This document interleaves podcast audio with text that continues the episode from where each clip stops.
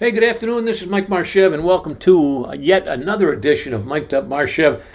Perhaps, and I'm hoping maybe a few of you, some of you, one of you, noticed that uh, there was no podcast last week. I hope some of you noticed that and uh, uh, um, I missed my my weekly banter, but perhaps you didn't. But in any event, uh, we're going to have to move on. I'll try to catch up in the weeks to come with that missing episode.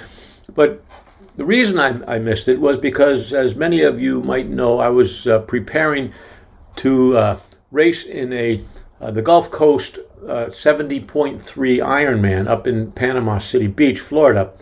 So my mind was totally um, focused on that particular race, and before I know it, Thursday had come and gone, and I missed the episode. So I'll try to make it up in the future, uh, in the next couple of months. that being said, I would like to spend a few moments today uh, reviewing some of the things that I learned during that Ironman race last week in Panama City. Uh, cutting right to the chase, let me say this that I've been training. Uh, we were in training for a Memphis back in October. The race was supposed to be in Memphis back in October. It was canceled due to COVID. And rather than wait a full year for the Memphis race next October in 2022, we decided to uh, pick one in May and get the job done and over with. So we continued training, me, Stuart Cohen, and my coach, Frank Adornato. And bottom line, I, I didn't make it. I, I, I, finished, got in the water, uh, everything went fine. I finished the swim, got on the bike, finished the bike, but that's when the wheels fell off, my legs uh, uh buckled up, cramped up, and it was impossible for me to finish the run. So, so I did not accomplish the task after what seemed to be an inordinate amount of training. And I thought I had this thing knocked in my mind. I felt good. I felt confident uh, going into it. Uh, I knew I was going to finish, but but I did not. I did not. I, I I'm not going to use the word fail, but I did not complete the race. so let's let's talk about this a little bit. When you when you are, are let down. Um, either physically, emotionally, or what have you. You're planning on something, you're counting on something to work, and life gets in the way. Sometimes it doesn't come out as planned. And, and what you have to do is you sit down after the dust settles. Okay, feel sorry for yourself, have a pity party, come up with all kind of excuses if that's what you want to hear. But bottom line, it usually comes back to you and your preparation or lack thereof. Now, there's a few things I want to just mention today and remind you Number one, there's an old saying that practice makes perfect. Well, that's not necessarily true. Practice makes permanent. I'll say that again. Practice makes permanent. And that is a very important point as it refers to the race I just completed or did not complete. But perfect practice makes perfect. In other words, practicing the wrong thing just uh, uh, uh, makes you very good at the wrong thing. I mean, working hard, you've heard it before, always a hard worker. Well, working hard and working smart are two different things. Practicing makes permanent. So if you're practicing the wrong thing, you're going to be very good at doing it wrong. And let me explain. In my practice, this is after my analysis of this whole race, and, and believe me, I spent many hours thinking about what went wrong. I had to take the seat off my bike to transport the bike up to Florida. Now, listen to this. When I put the seat back on my bike for race day, I did not put it back in the 100% exact spot that it was during the last three months of training. In other words, when my body was positioned in a certain way for the last three months, as I pedaled and my hips worked and my thighs worked and my legs worked and my knee worked and my ankles worked, it was all in the same angular position, and my muscles became very trained and very good and very strong at that position. But as soon as I put the bike seat back in the slightest, smallest uh, differential, just it was it was a, maybe a quarter of an inch, maybe a half an inch, but it was not the same now the angle of the hip and the thigh and the leg and the knee and the whole deal was now off of a bit. Now, many of you are saying, oh, Mike, it was only a half an inch. What's the difference? Well, let me explain. Every muscle in your body is connected in some way and form to another muscle. I mean, take the golf swing. There's hundreds of muscles that have to be coordinated. And if one of them, just one of them, is just a little bit off, it's the difference between a pure shot and an awful shot. You have to coordinate the whole deal, the whole package.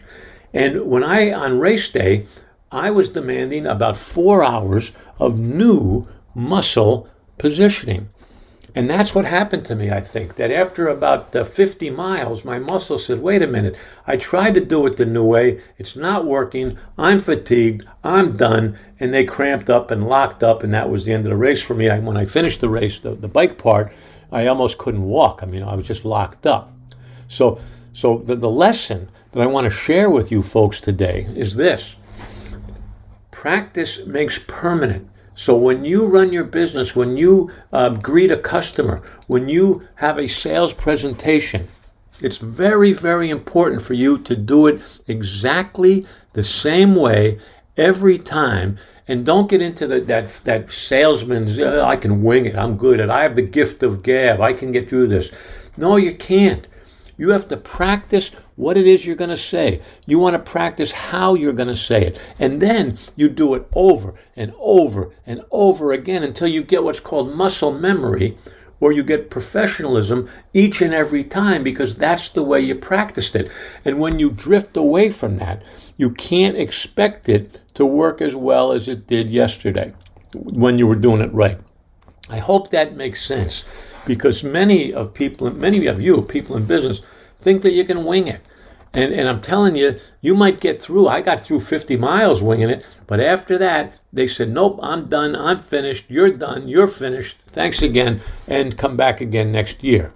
Well, just to, to finish the story a little bit, I'm not going to go back to, Pan, uh, to Panama City next year, but I am going to uh, go to Memphis in October, a short four months from now, knowing what I know now knowing what what the weak link is, knowing what went wrong, I'm going to fix it in the next four months. I'm going to focus on what went wrong, fix it in the next four months, and I plan to finish the task in Memphis come October 3rd. So let me see what else did I did I glean from this other than the uh, the, the seat position? Very very important. Now, there's another another aspect that I picked up on, and that is the, the, your caloric intake, your proteins and the carbs that you burn while exercising. I thought I had the right ratio, but I didn't. In other words, I was burning a lot more calories than I was taking in. Therefore, the carbs were being burnt up and my legs cramped and I was in trouble. What does that have to do with you? What that has to do with you is that you're not in an endurance race, but in effect, you are from 8 in the morning until 5 at night, that's your endurance race. So you have to make sure that you have the proper food, fuel intake because you may be good from 8 to 9, 8 to 11, 8 to 12, 8 to 1, but f- sometime during the day, your body is going to say, wait a minute, I can't do this anymore. I needed more fuel. I needed more food. I needed more water. I needed more protein. I needed more carbs. I needed more than you're giving me. And I'm going to get tired and I'm going to burn out. Now, I burnt out after the swim. It was a mile swim, four mile bike. So, five miles I was taxing my body. And all of a sudden it said, Mike, thanks. All I'm giving you is five, five hours. That's all I'm giving you. You're done. Well, you as an uh, entrepreneur, you have to last eight hours. So, I urge you to, to don't skip your meals. Don't skip your fuel intake I don't know what it, the proper ratio is for you. You have to figure that out for yourself. But once you figure that out, then I don't want you to tell me, oh, I don't need breakfast. I skip breakfast. No, that's crazy. You don't need breakfast because you're hungry. You need breakfast because it's fuel that your body will need come 11 o'clock when you're talking to a client or when you have a problem and your stress level goes up and you demand more of your body. That's what you need. Now, you can think of yourself as, as an endurance athlete because in effect you are you are and your body is only going to be as good as you train it to be and as you fuel it to be so those are the, the lessons i learned uh, i'm not i'm not uh, hanging up my spikes yet i have four months to get it right and i plan to go back to memphis uh, in a couple of months and finish the task and then i hope by then i'll have some more lessons for you I apologize for missing the podcast last week. I'll make it up to you. And if there's any questions that you want to have or any feedback, please, please send me an email at mike at mikemarchev.com. Always glad to hear from you. And uh, I'm going to get back to training and I'll get back to uh, being on schedule. And I'll talk to you next week with another Mike Up Marchev and, and uh, on Thursday. And I'll be looking forward to that. So bye for now.